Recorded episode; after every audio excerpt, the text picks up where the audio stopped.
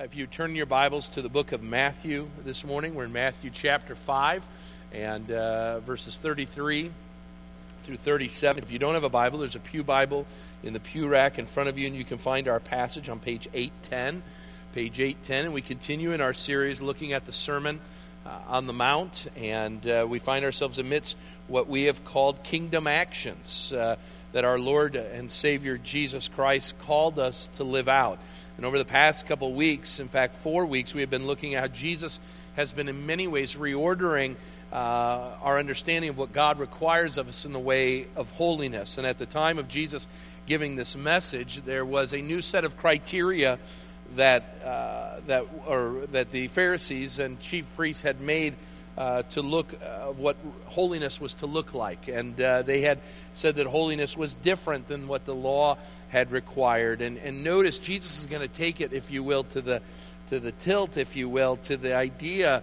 Um, notice in verse 48 in our, our passage where he's going to tell us we must be perfect as our Heavenly Father is perfect. And, and here's the thing it's a tall order it's a tall order. These last couple weeks have been uh, tough things to uh, preach through, tough things to hear uh, as listeners, and, and to ask the question really, God, are you serious? You, you want us to be perfect in all these ways when it comes to our anger and our lust and in our marriages and, and in what we say? Uh, today with regards to revenge and retaliation next week and loving our enemies the week after. These are hard truths. A couple different times during Jesus' teaching to his disciples, his disciples say, These are hard things. Who, who can understand them? Who can live by them? And uh, we can take solace that, yes, we can live uh, by these things because we've been empowered by the Holy Spirit. He indwells us, and we have that opportunity to tap into uh, the grace that is there. But we also recognize that amidst that, uh, we are so prone not to be empowered by the Spirit, and because of that, uh, we sin. And we can do one of two things. So we can do uh, what the Pharisees and, and chief priests of the day and rabbis of the day did, and that is to minimize the requirements of the law and make it easier, if you will, to lower the standard and say if you do uh, maybe half of the things or, or if you uh, work through a man made system, then you'll be okay.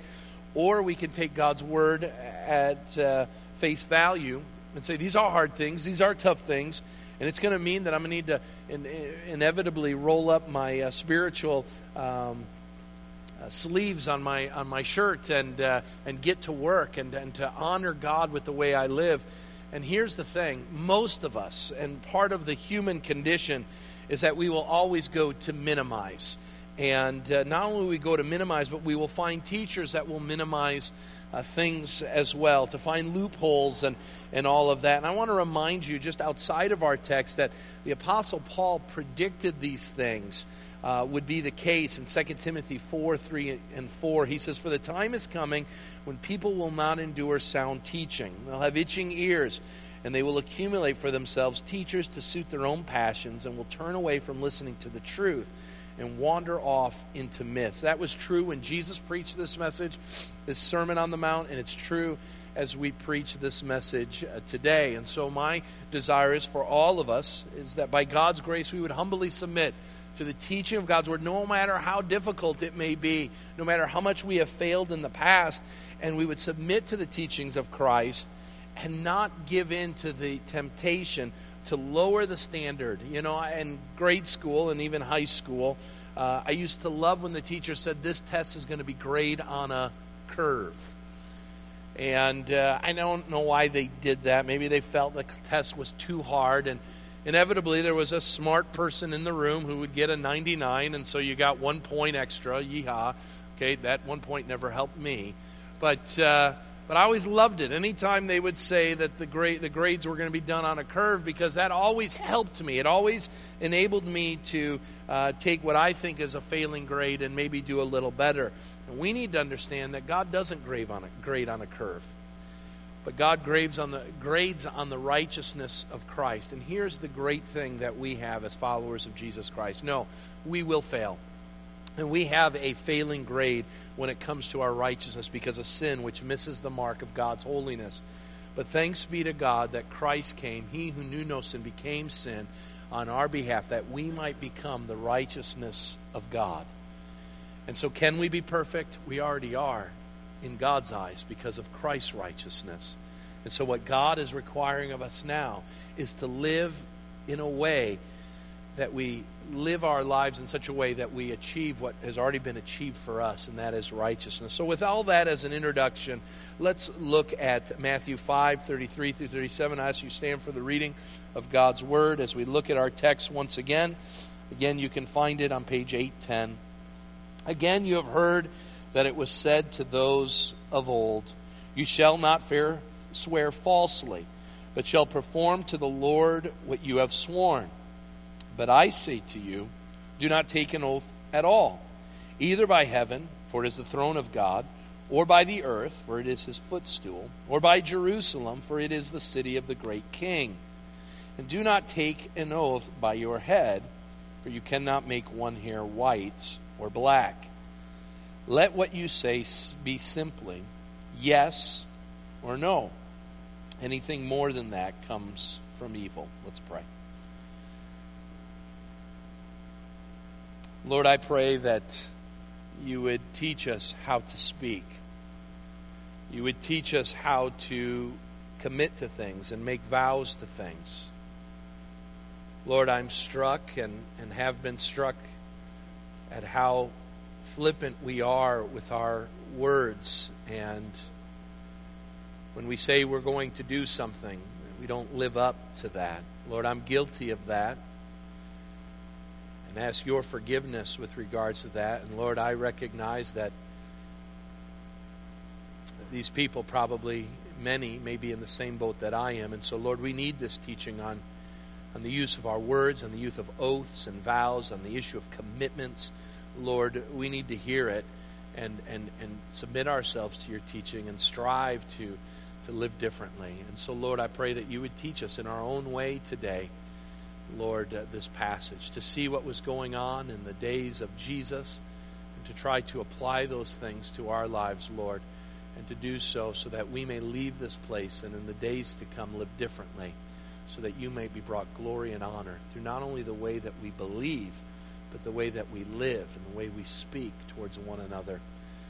And Lord, I pray that that would be the case today. In Christ's name we pray. Amen. Amen. You may be seated. As we look at our text this morning, a little different than the text that we've had before us, where it's been easy to simply apply uh, the teachings of Jesus. If you think about it, we've talked about the issue of anger, and, and the issue of anger in Jesus' day is similar to the issue of anger today. The issue of lust is very similar to that in the first century as it is in the 21st century. The issue of marriage is the same in the first century as it was in the 21st century. And what Jesus is now going to share is a first century issue that, in some ways, a little difficult to have an apples to apples application. Because what they were doing is something we don't do a lot of, maybe um, not in the same ways. And so, what I want to do is understand where they were at and then apply to the best of our ability how that might impact us uh, this morning. And simply put, the text we have before us, what Jesus is articulating is something that we are in great need of hearing. And that is, is that Christ wants his followers to be men and women who are known for integrity in their speech, who are totally trustworthy and faithful, whose word is their bond and is considered ironclad, that they will do as they say. Now, Kent Hughes, the former pastor of College Church in Wheaton, Wheaton, said this of our society We are in an urgent truth shortage. There was a time when Western culture was distinguished from all other cultures by at least a conventional outward sense of obligation to tell the truth. But now there's a pervasive indifference to truth telling. And this has not only infected day to day conversations, but the most solemn pledges of life. Perjury under solemn oath is epidemic. The sacred vows of marriage are broken almost as often as they are repeated, and God's name is invoked by blatant liars who purport to be witnesses to the truth. Now, as young as I can remember, my parents and, and people within the church, teachers in the school, have told us the importance of telling the truth. It's something we know and understand, to be honest in all that we do. But I got to be honest with you, and that is that it's hard to tell the truth. Because as adults, we know that it's not simply just telling the truth and you go on your merry way, but sometimes the truth really hurts. Sometimes telling the truth will create more issues than maybe not being completely honest.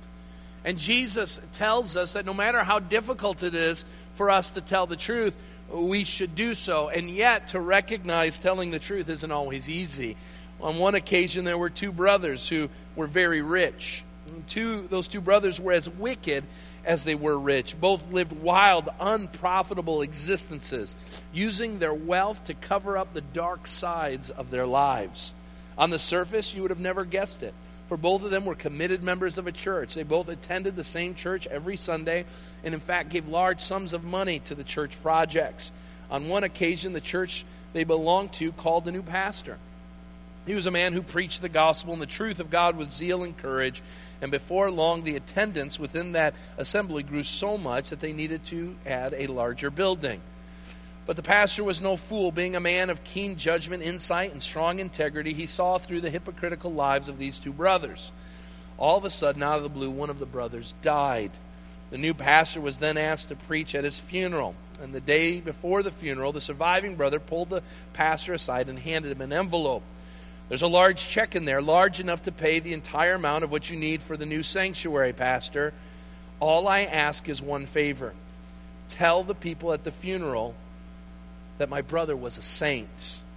I know it's not completely the truth, but he's dead and they need to hear it. The pastor gave the man his word and said, I will do as precisely that, that which you have asked me. So that afternoon he went along went to the bank, deposited the check into the church's account, and the next day the pastor stood before a great audience of people before the coffin and said with a firm conviction to his words, This man before us, who now has gone to the beyond, was an ungodly sinner, wicked to the core he was unfaithful to his wife, hot tempered with his children, ruthless in his business, and a complete hypocrite within the church. But compared to his brother, he was an absolute saint. Not only is that integrity in words, but an amazing sense of humor and wit. And yet we come before a passage this morning where we are called, compelled not by another man, but by our Lord, our Master, our Savior. To tell the truth, to be honest in all of our dealings, to when we make a vow, to stand by our vow and our commitment. To understand this text before us, we have to understand four things this morning. And I want you to follow along in your bulletin insert. We're going to see, first of all, that as we look at this issue of oaths and vows in the Sermon on the Mount, that we must recognize the principle, first of all, the principle that Jesus states regarding them. What is Jesus wanting to tell us? What are we to understand of the day in which Jesus was speaking to? Well, Jesus is addressing the speaking and the use of solemn oaths and vows to address the sinful practice of lying in his day. It was common in that day for a man to use God's name as a way to prove the solemn nature to his vows. And we're going to see how we do that today as well. It's a little different. And Jesus doesn't exactly quote any of the particular passages in the Old Testament, but what he seems to do is, in a summary version, say that by doing this, you break the law and you are untrustworthy. And so we need to understand, first of all, where is Jesus pulling this uh, call for us to be people who do not only swear falsely, but uh, who do exactly what we say we're going to do. So I'm going to turn, have you turn in your Bibles to the Old Testament for a moment. And we're going to get a, an understanding of what the scriptures tell us about it. So turn in your Bibles to Deuteronomy 10:20. Deuteronomy 10:20. If you have a Pew Bible, that's page 155. Page 155. Deuteronomy 10:20. So, what does the Bible say about this? Because we need to understand that Scripture interprets Scripture, and right away it seems that Jesus seems to say, don't take any vows at all. Don't take any oaths. Don't take any uh, commitments. Don't do any of that. Just simply let your yes be yes and your no be no. But we need to see what Scripture says about that to understand what Jesus is saying. And so, first of all, Deuteronomy 10:20 tells us the following: You shall fear the Lord your God. You shall serve him and hold fast to him. And by his name you shall swear. That doesn't mean you can curse. Okay, that's not the swearing they're talking about. But that you can invoke God's name to make a commitment. And you're okay in doing so. And God wants us to do that. Uh, just keep your uh, finger in uh, Deuteronomy and uh, turn in your Bibles for a moment to the book of Jeremiah. To the book of Jeremiah. Jeremiah uh, chapter 12, verse 16. Jeremiah 12, verse 16. And this is a word to what, what Jeremiah is supposed to do for those that come into Israel as foreigners, as people who are coming out of the captivity. How are they to become followers of Yahweh? And in Jeremiah 12 16, it says the following And it shall come to pass, if they will diligently learn the ways of my people, to swear by my name as the Lord lives, even as they taught my people to swear by Baal, then they shall be built up into the midst of the people. And so, here once again, the criteria of, of being a part of the covenant people of God was to swear by the name of God, and that was one of the ways that uh, we were to worship God, was to use God as, if you will, the standard of all truth. He is the divine standard by which, when we swear, we are invoking a name that is the standard of all truth in all of life. Now, now notice, within these two verses, we see that oaths are not condemned, as we might take Jesus' words to say that, but they are encouraged. That Jesus see or God sees oaths and vows and commitments as a way for us, especially in using and invoking His name, uh, to praise God, to show Him as the great standard bearer that He is. But notice, not only are they encouraged by God, but they, the practice of oaths and vows had consequences to them as well. Notice in your Bible, turn for a moment to Leviticus 19. Leviticus 19, you'll find that on uh, page uh, 97. Page 97 in your Pew Bible. And notice amidst uh, these laws uh, about loving your neighbor as yourself, in verse 12, it says, let's just start in verse 11 You shall not steal. You shall not deal falsely. You shall not lie to one another. You shall not swear by my name falsely, and so profane the name of your God, for I am the Lord. Turn a couple pages to the right to the book of Numbers, just the next book over. Numbers chapter 30, verse 2. Numbers 30, verse 2. You'll find that on page 138. And notice what it says here in Numbers. If a man vows a vow to the Lord or swears an oath to bind himself by a pledge, he shall not break his word. He shall do according to all that proceeds out of his mouth. And it goes on and it talks then about the vows between men and women, husbands and wives, later on in that text. Turn one more time to Deuteronomy 23. So keep going to your right. Deuteronomy 23, page 165 in the Pew Bibles. Verse 21, Deuteronomy 23 21. Listen to what this says. If you make a vow to the Lord your God, notice what he says you shall not delay in fulfilling it. For the Lord your God will surely require it of you, and you will be guilty of sin. But notice what verse 22 and on says. But if you refrain from vowing, you will not be guilty of sin. You shall be careful to do what has passed your lips, for you have voluntarily vowed to the Lord your God what you have promised with your mouth. So let's just understand this for a moment. As we read Jesus, we, we begin to think, okay, Jesus is against all vows.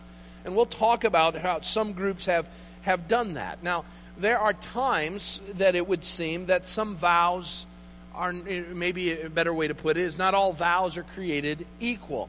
And we need to use wisdom. We need to use discernment on whether what vows uh, are good vows and which ones are not. Now, some of you may uh, be aware of this, but one place where oaths and vows are, are huge within the world uh, is within uh, societies, groups of people uh, that have come together for various reasons. And one certain society, that being the, the Freemasons or the Masonic, you'll see Masonic temples from places to place, they, they are very much into the issue of oaths and vows. Now, uh, I don't have time here in this uh, place to, to share this.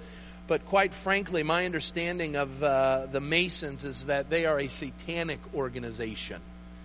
And you can uh, you can study that. There's much written from a biblical perspective on secret societies like that. I say that uh, as one who had a grandfather who was uh, very high up in the mason ladder.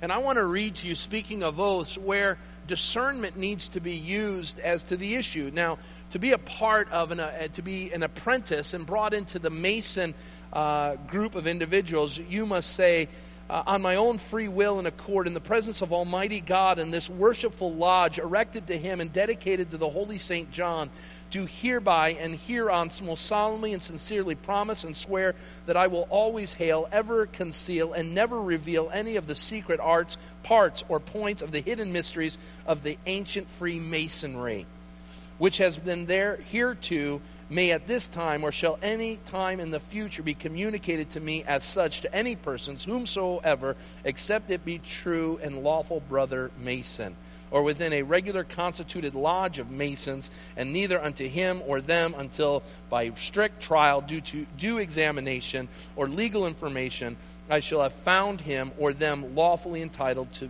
the same as myself Listen to what it says. You say, that's a lot. What in the world are they saying? This is the problem with some oaths.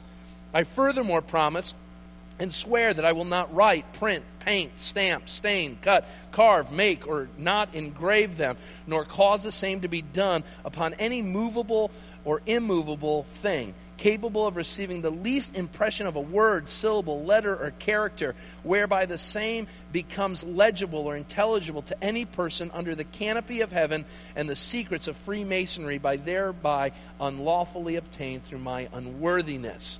To all this, I most solemnly and sincerely promise and swear with a firm and steadfast resolution to keep and perform the same without equivocation, mental reservation, or secret evasion of mind, whatever, binding myself under no less a penalty that my throat being cut across and my tongue torn out by its root and buried in the rough sands of the sea at a low marker water mark where the tide ebbs and flows twice in 24 hours, should I ever knowingly or willingly violate with this solemn oath or obligation and entered apprentice mason, so help me God and keep me steadfast in the due performance of the same of this oath.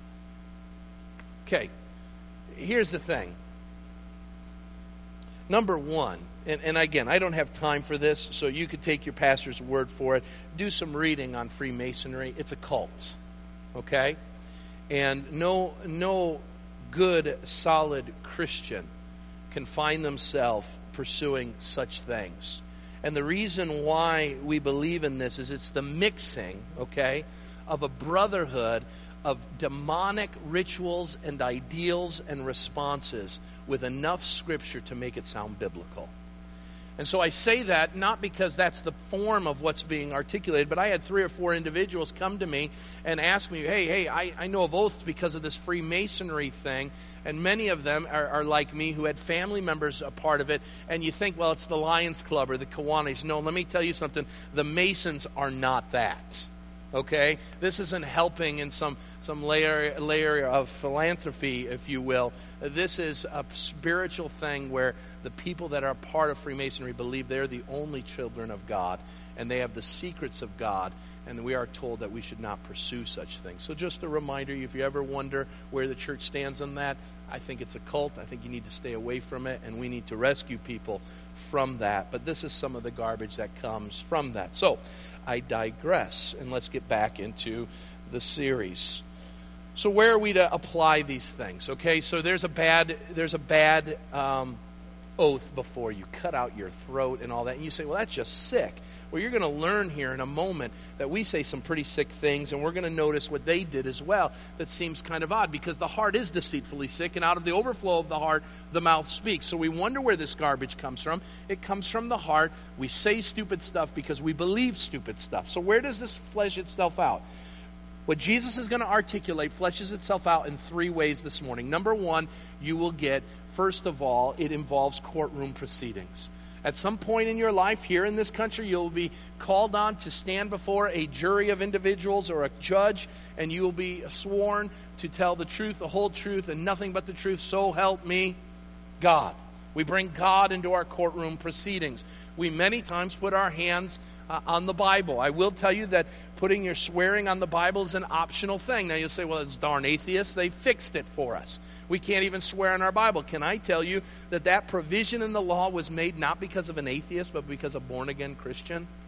The born again Christian was a part of the Quaker movement, and he was asked to uh, share an oath. Quakers don't give oaths, so they believe Jesus' words to say, I cannot give any oaths. So he is told he needs to put his hand on the Bible. He's held in contempt of court, put in prison, and he's questioned about it before the judge. The judge says, Why will you not swear an oath on the Bible? He says, Because as I read the Bible, the Bible says, Kiss the Son, Jesus Christ. Okay, that's in the scriptures. The Son says in Matthew chapter 5, Do not swear an oath. You say that that book is good enough to swear by, and you're not even affirming the same words where Jesus says in the scriptures, don't swear an oath. I don't agree with it, but the guy's logic is amazing, okay?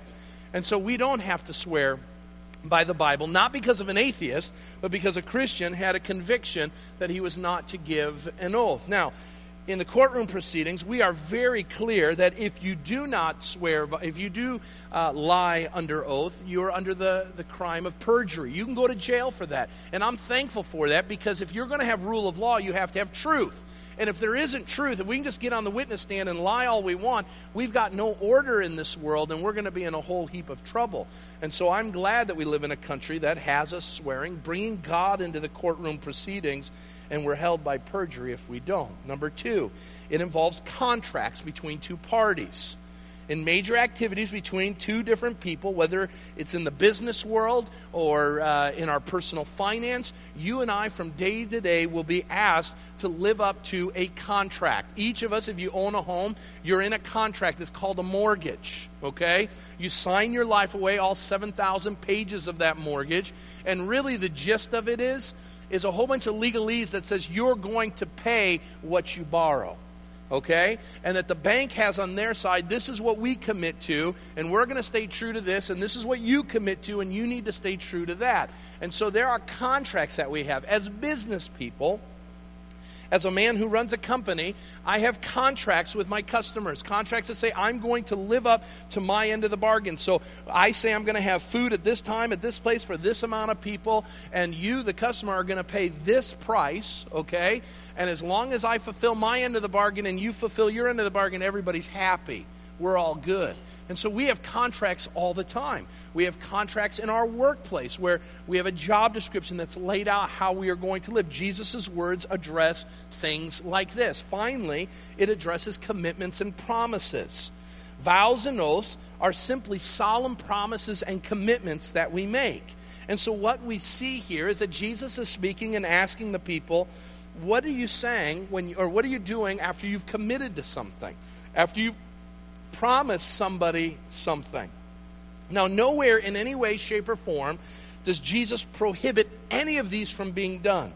He wants to make sure, listen to me, this is very important. What he wants to make sure of is that when we do such things, that we are men and women of integrity and trustworthiness. That when we say we're going to do something, that we do those things that we've laid out that we are truthful in all of our ways. But notice there were perversions going on both then and now. So notice the second point. There are perversions that were taking place.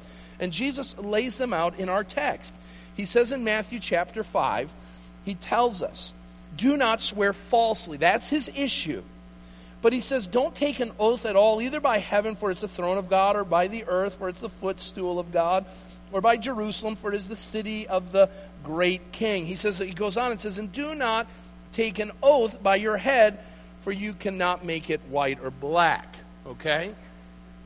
So, what do we need to understand about this law? I want you to write down two things that take place, and then I'll share with them.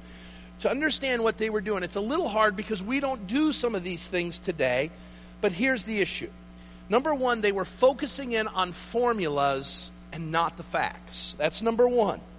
And number two, they made truth a game, not a guarantee. And that's important. Under those two headings, what in the world were they doing? Now, notice what was going on. Somewhere along the line, from the, the uh, articulation of Moses and the law, sometime between Moses and Jesus, the Pharisees and rabbis began to say that teach, teaching people that an oath wasn't binding unless it had God's name in it. And so people could use vows and oaths with no intention of doing what they've committed to. And so, what oaths in Jesus' day had become was a system of rules, listen to me, as to how you could sh- uh, spread the truth. In fact, lie and not get in trouble for it. So if you said just the right words, you did the right things, all you needed to know is to have the right formula. And if you had the right formula, then you could lie without any fear of reprisal. Now remember, this is what the Pharisees have done. Last week, all you need to do is have your certificate of divorce. And as long as you've got your T's crossed and your I's dotted, you can do whatever you want. Forget that God wants us to live faithfully in marriage. You can do whatever you want. Just make sure the formula is right. And so notice he says, in essence, the rabbis are telling the people it's okay to lie. It's okay to lie as long as you lie in the right way, then you can't get in trouble. Turn in your Bibles for a moment, one more time, to the book of Matthew 23. So, a little farther in the book that we're in now. Matthew 23, verses 16 through 22. Jesus goes after the Pharisees on this very issue, and it'll help understand a little bit more of what's going on. So, notice in verse uh, 16, it says, Woe to you. I'll let you get there. I hear pages turning. Matthew 23, 16 through 22. Woe to you, blind guides, who say, If anyone swears by the temple, it's nothing. But if anyone swears by the gold of the temple, he's bound by his oath. I gotta believe, listen to me, that Jesus is using a whole lot of sarcasm here. Okay? So I'm going to read it with, with that in mind a little bit to help us out because he, he's dealing with the utter hypocrisy of these formulas and these games that people were playing. So, you blind guides, if anyone swears by the temple, it's nothing. But if anyone swears by the gold of the temple, he's bound by his oath. Oh, you blind fools! For which is greater, the gold or the temple that has made the gold sacred?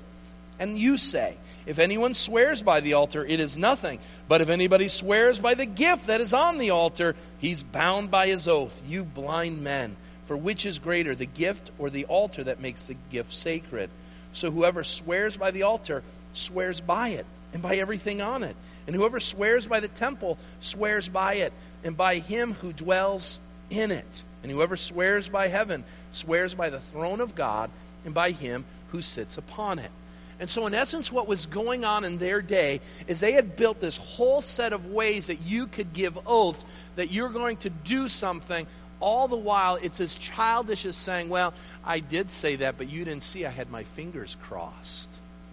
Or you didn't see I winked when I said it or you didn't know it. I remember hearing one time uh, uh, when I was in the fourth grade, I believe it was, that one of the big things was as kids could lie in school as long as they had their foot on the crack of the tile.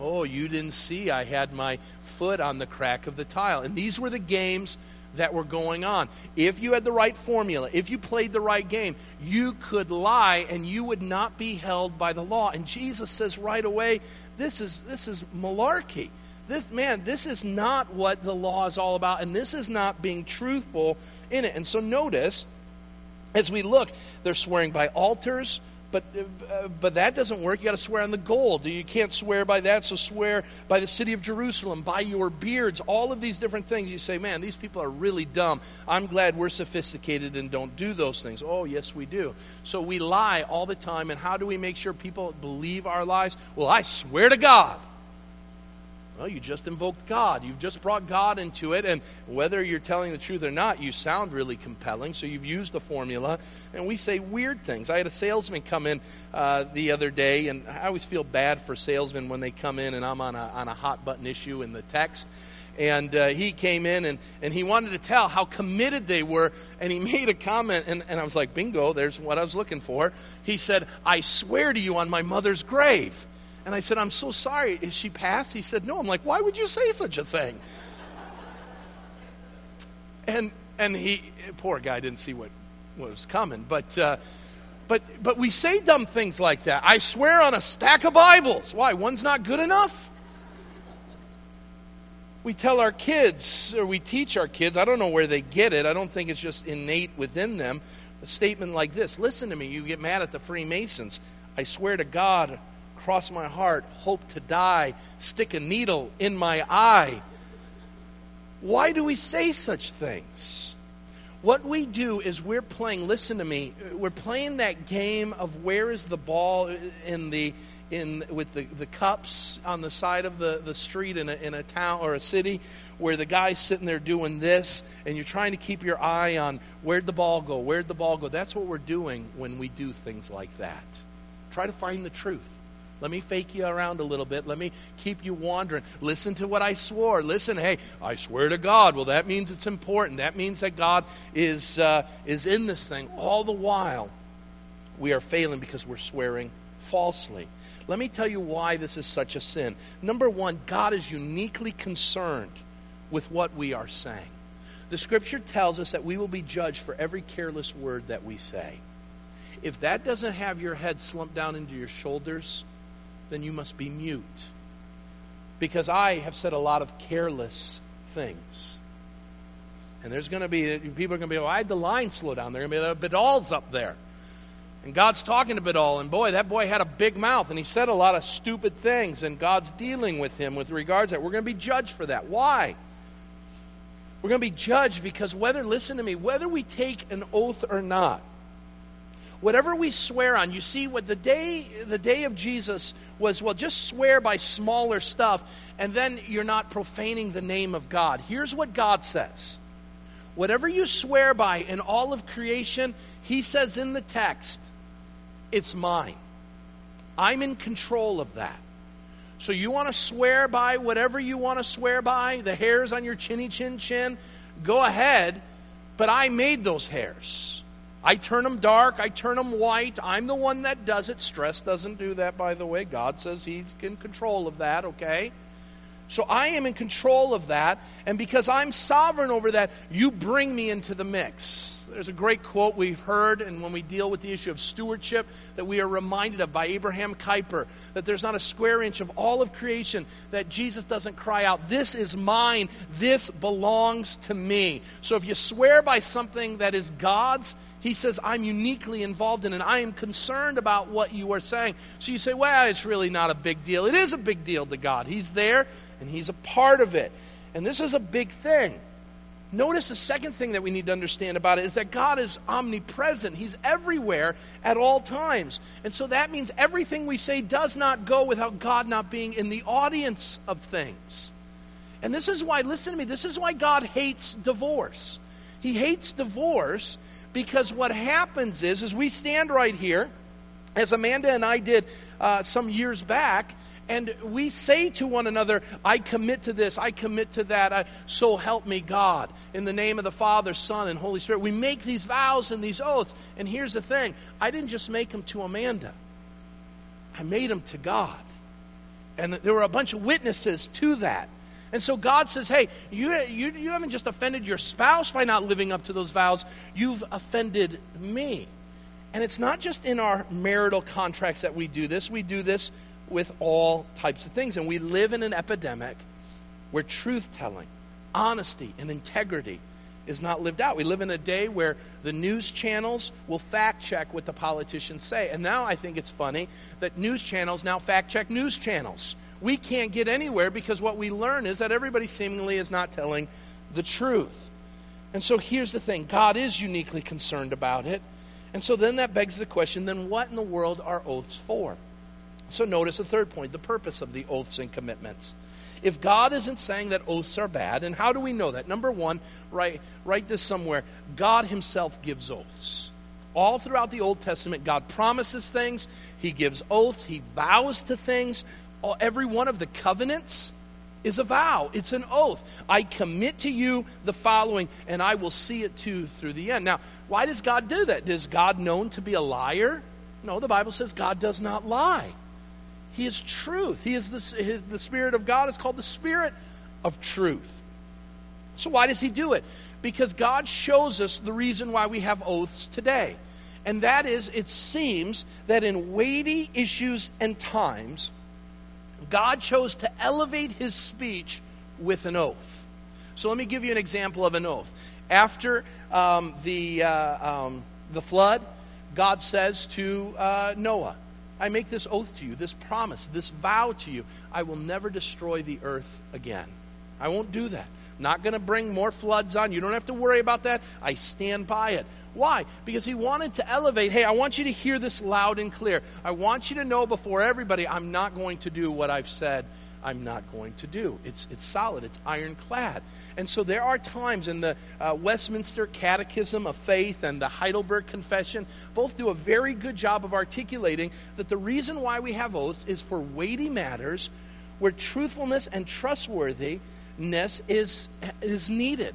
That fidelity for the good of the community, the good of your neighbor, is established. And so you ask the question what is the purpose of these things? There are times, whether in the courtroom or in the marriage encounter or even within the church, that we are called to commit, that we are called to vow to some things. Now, why do we do it? I want to take a vow that we give here at the church as one way of communicating why vows and oaths and commitments are important. Here at the church, the way that you become a member of Village Bible Church is by the signing of membership commitments. You can call them oaths, you can call them vows, you can call them uh, promises, but they are a set level of things. And, and there are some uh, who will say, well, that's, that's an ungodly practice. That's something that we don't need to do. Can't you just take my yes to be yes and my no to be no? Well, there are times in the life of, of things where we need to take oaths. Now, would I say that every time we do something, we need to take an oath? Do I need to go to the elders and say, I vow to never miss church and all of that? So, no. But there are times where, as people, we should commit to things. And here's what the elders in the congregation have affirmed some years ago. We affirm that as members, uh, we need to commit to a set of ideals, a set of principles, a set of things that are steeped in God's Word that talk about what it means to live holy lives, personal lives of holiness amidst a corporate body. Now, why do we do that? I want you to give you three reasons why we do it. Number one, it forms a common agreement. It forms a common agreement. What it says, listen to me, we don't have the luxury of the church telling us as people what to do. We don't have that. There's no hierarchy here with regards to that. The church is the people of God. And so there has to be some level of common agreement as to what we agree on and don't agree on. And so we need to understand where we add on things. And so the church as a whole, the group of believers, gets together and we have formed not only what you will a constitution, but a statement of faith and a statement of how we are going to teach the Word of God, how we are going to affirm the Word of God, how we are going to hold to the Word of God. And that commitment helps us to understand exactly where we are in agreement. It helps us understand once and for all this is the things that we agree upon. Number two, it allows for accountability. And so what then we say is, is after I read it, every member of the church then says, okay, I not only say I agree with it just in my heart where nobody can hear or understand or see it. Uh, remember, nobody can read the heart of a man except for God Himself. And so, what we ask for is not a simple tacit approval in your heart, but that it be signed. And so, on a yearly basis, we ask all of our members to sign this document. Why? Because we want to push paper around from here to kingdom come? No, so that there's accountability. And so, once a year, we gather together as members and we say, This is what we believe, this is what we affirm, and this is how I want to be held accountable. I want to know the rules, if you will, of how I am to live out the Christian life. And when I don't live that out, I want to know what you are going to do uh, for me to enable me to uh, pursue Christ likeness. And finally, it addresses the consequences. One of the things that we wanted to make abundantly clear, we believe is, is a good thing to do, it's a biblical thing to do, is to articulate to the people what the scriptures do, and that is what happens when I fail. What is the course of action in different circumstances? And so our membership commitments is a document that lays forth this is how we are going to respond, both good and in times of bad, to a certain situation. And so it forms a common agreement, it allows for accountability, and it addresses the consequences that are laid forth. That's what an oath is. And so, what the church has done is in one singular place, it has said in the area of membership, we believe an oath is an important thing. It's a solemn response before God and one another that I'm going to live according to the things that, that have been laid out before me. I understand it for accountability, I understand it for the consequences. Now, think about that. It's no different than the oath that we take before um, uh, a judge in a courtroom that allows for trust. It's no different than the oath of office many of us take, whether in the military, as citizens, or even the President of the United States. And so then that brings us then to okay, so we understand what was going on in the day. They were violating this. We understand that there are places for oaths, that even the church here at Village Bible uh, pursues an oath with its membership commitments. Well, what does it mean for us practically? So, notice finally the practicality for today. What in the world are we supposed to do with this passage? How are we to live in light of it? Well, there's a couple things that I want you to walk away from. Number one, it means that this text before us commands honesty in all of our conversations. So you walk away and say, Well, I, I, don't give many oaths. And when I do, I think I do a pretty good job of dealing with them. Well, that's not all that Jesus is saying. What Jesus is addressing is uh, the command for us to be honest. Now, some of us are liars. And we say things that we know are lies. I have a friend who attends this church who will at times call me and say, Hey, I got to it's funny, we say this. I got to be honest with you. Well, everything else you've said isn't honest. And he'd say, Yeah, you're right. It wasn't honest. I just lied to you. And he's a man that recognizes that it is easy and quick to tell lies. And I will tell you, you know, last week, uh, some, you know, some people came, our, our, divorced brothers and sisters came and said, "Oh, that was, that was a hard sermon." Let me tell you something. Uh, divorce is easy to be convicted under because it's a matter of point in time. It's easy. It's a public thing. You know, it's a lot easier for us to say, "Well, I don't lie." And you know what? I spent some time this last week thinking of some of the lies that I've told, and I'll tell you, George Mueller has a quote that, in essence, I'm going to butcher the quote, but he says, I, I, I desire not to tell lies, but when I think about lies, I find out how many I tell. And here's the thing we do it so often and so casually that we never know that what we're saying is a lie, they're half truths. And you say, to, Well, I, don't lie, I don't try to deceive people. Well, we tell lies when we tell people we're going to be somewhere, and then we come up with a reason why we can't be there. Uh, I think there's a lot of lying that goes on within our church. And so we are called in our church and in our communities and in our workplaces to be people of honesty.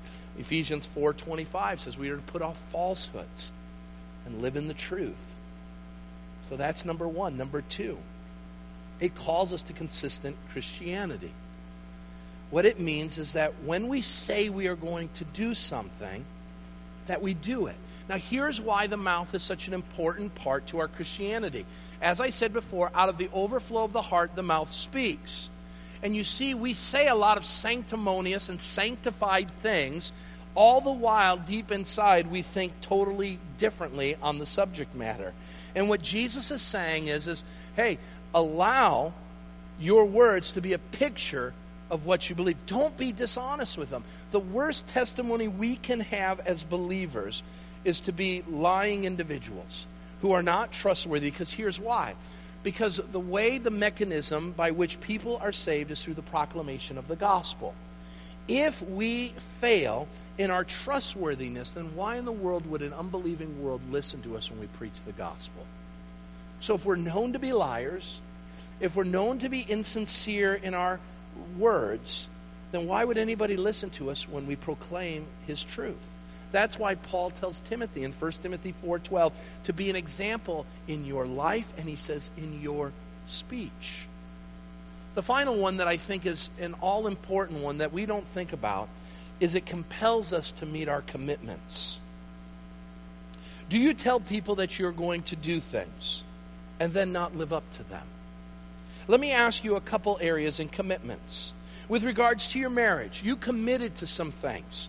You said, in, in, in light of the witnesses before you and God, you vowed to things. Now, let me ask you are you living up to them? Why did you say them in the first place if you had no intention of living up to them? Why did you bring God into the equation by uttering them from your mouth if you weren't going to live up to them? Live up to your marital commitments. How about with regards to your kids? We all come up here at some time to time and we'll bring our cute little babies up here. I'm seeing a whole bunch of car seats these days. So we're going to have a whole bunch of more babies.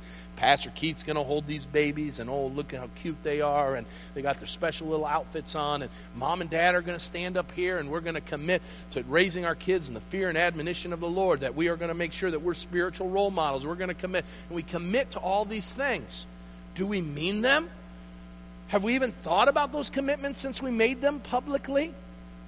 Have we thought about that it's going to be difficult at times? Our kids aren't going to be our biggest fans when we put our foot down on some things. I'm getting to the point right now where I'm becoming unpopular with my son uh, because he's seeing that not every parent operates the way the all parents do. And he doesn't like that. And I needed this weekend, we had some time alone, and I had to talk with him about the commitments I've made to God, and I want to be true to those commitments and not now not do them because I'm going to be unpopular with my oldest son. What about with regards to your job? Let me ask you, does your boss know that when you say something, you're going to do it? Can I tell you, as, as a pastor, I know a lot of things. As a boss, I know the great joy of knowing that when I say, guys, I need you to be in at this time, at this place, that I don't have to worry about it is the greatest solace a boss can have. That when their employees say they're going to be somewhere, that there isn't a litany of excuses on why they're not where they are. Are you a person that pursues your job as if you are serving God, not man? This is where we live. Finally, what about the church? Now, I'm going to lay something out before you and I'll have you chew on it. But I'm going to speak to, first of all, the members of the church and ask, are you living up to your commitments? It is time in the year uh, where we will start on Friday signing uh, our commitments again. And I'm going to ask you not to just go and just say, well, I signed, I signed it before, but really prayerfully consider I'm making this oath before my brothers and sisters. I'm making this oath before God. Am I going to live by it? Now, the thing I love about our membership commitments is it doesn't say I'm going to do all these things. It says I'm going to strive, I'm going to endeavor, I'm going to try uh, my best to pursue godliness, knowing that sin is a tough, tough enemy. I'm going to endeavor to do these things. Have you committed to that? Are you willing to take a look once again and prayerfully say, Am I up for this? Number two, for those who aren't members, I have a question. Why not? What, what has caused you, for whatever reason, to not commit to this local body? Now, I'm not talking, please hear me, first time visitor. I'm not expecting you to become a member of this church today. But after a long enough time where you have seen the church, operate, where you've seen the church to be trustworthy in the places that they need to be trustworthy, to be people of the word. Let me ask you, why do you keep dating the church? Why do you come and not commit? Why do you come with a consumer mindset instead of that of being a part of a family? We're a family. We're the body of Christ. And the Bible says that we are commit ourselves to that family, that we are to be so unified that we are the arms and the legs, the fingers and the toes of one body in Christ. And that body is seen in the local entity of the church. Now, think about it. How would your family operate if every time you were going to hold an event or hold something in the church or in the family, your kid says, Well, I haven't bought into it yet. I'm seeing what other families are doing right now. And if there's a better offer, maybe I'll go to that. You see, what has happened is, is we have nullified the commitment to the local church that has made the evangelical Christian a spectator. And so there are some today that have no commitment to this church. Just keep doing what you're doing, Village Bible Church, and as long as you meet my criteria, I'm here. But the second you preach something I don't like, the second you don't play the music I don't like, the second that you do something I don't like, well, then I'm out of here. Brothers and sisters, you're dating the church, you're not in committed relationships with it. Now, does that mean once you're committed, you can never go? No, the Bible says only marriage is that way. But while you're here, I would say, why aren't you committed? And so this is a word for all of us.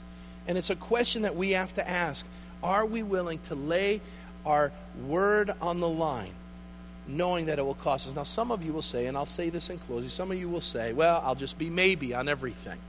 That keeps me out of it. Then I don't commit and get in trouble, and some will say that that's what they're thinking.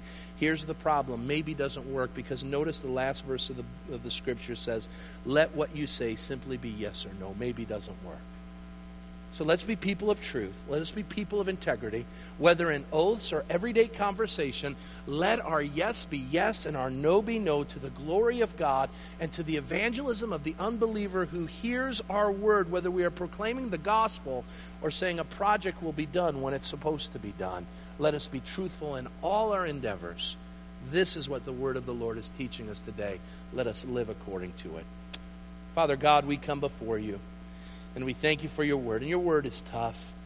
Lord, I, I have failed at this this week, and, and I admit that before this body of people. And so, Lord, I pray that, that each of us would take a look anew at the issue of oaths and vows, at the issue of our everyday conversation, at the issue of lying, whether telling the truth. Lord, all of these issues of the mouth and of the tongue. Lord, I pray that we would really seek to know why we say the things we do that we'd be careful with every word that we share, knowing that it's in your presence. Lord, whether it's in the way of exaggeration, whether it's a way of storytelling, whether, Lord, it's in the small things or the large things, Lord, I pray that we would be a people who are seen not only by others, but by you as people who are trustworthy and have integrity of speech. Lord, we live in a world that glamorizes lying, it glamorizes being deceitful, and that that is not to be a part of the church.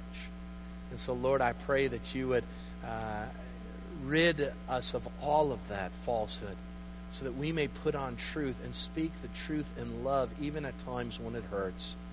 And Lord, that by doing so, again, we would glorify you and we would be able to evangelize the lost through the fidelity of what we say. Now, Lord, send us out into this world. We're telling the truth is a, is a commodity that is seen less and less each and every day. Let it be everything that we say and do. Let it be truth that compels us. In Christ's name we pray. Amen.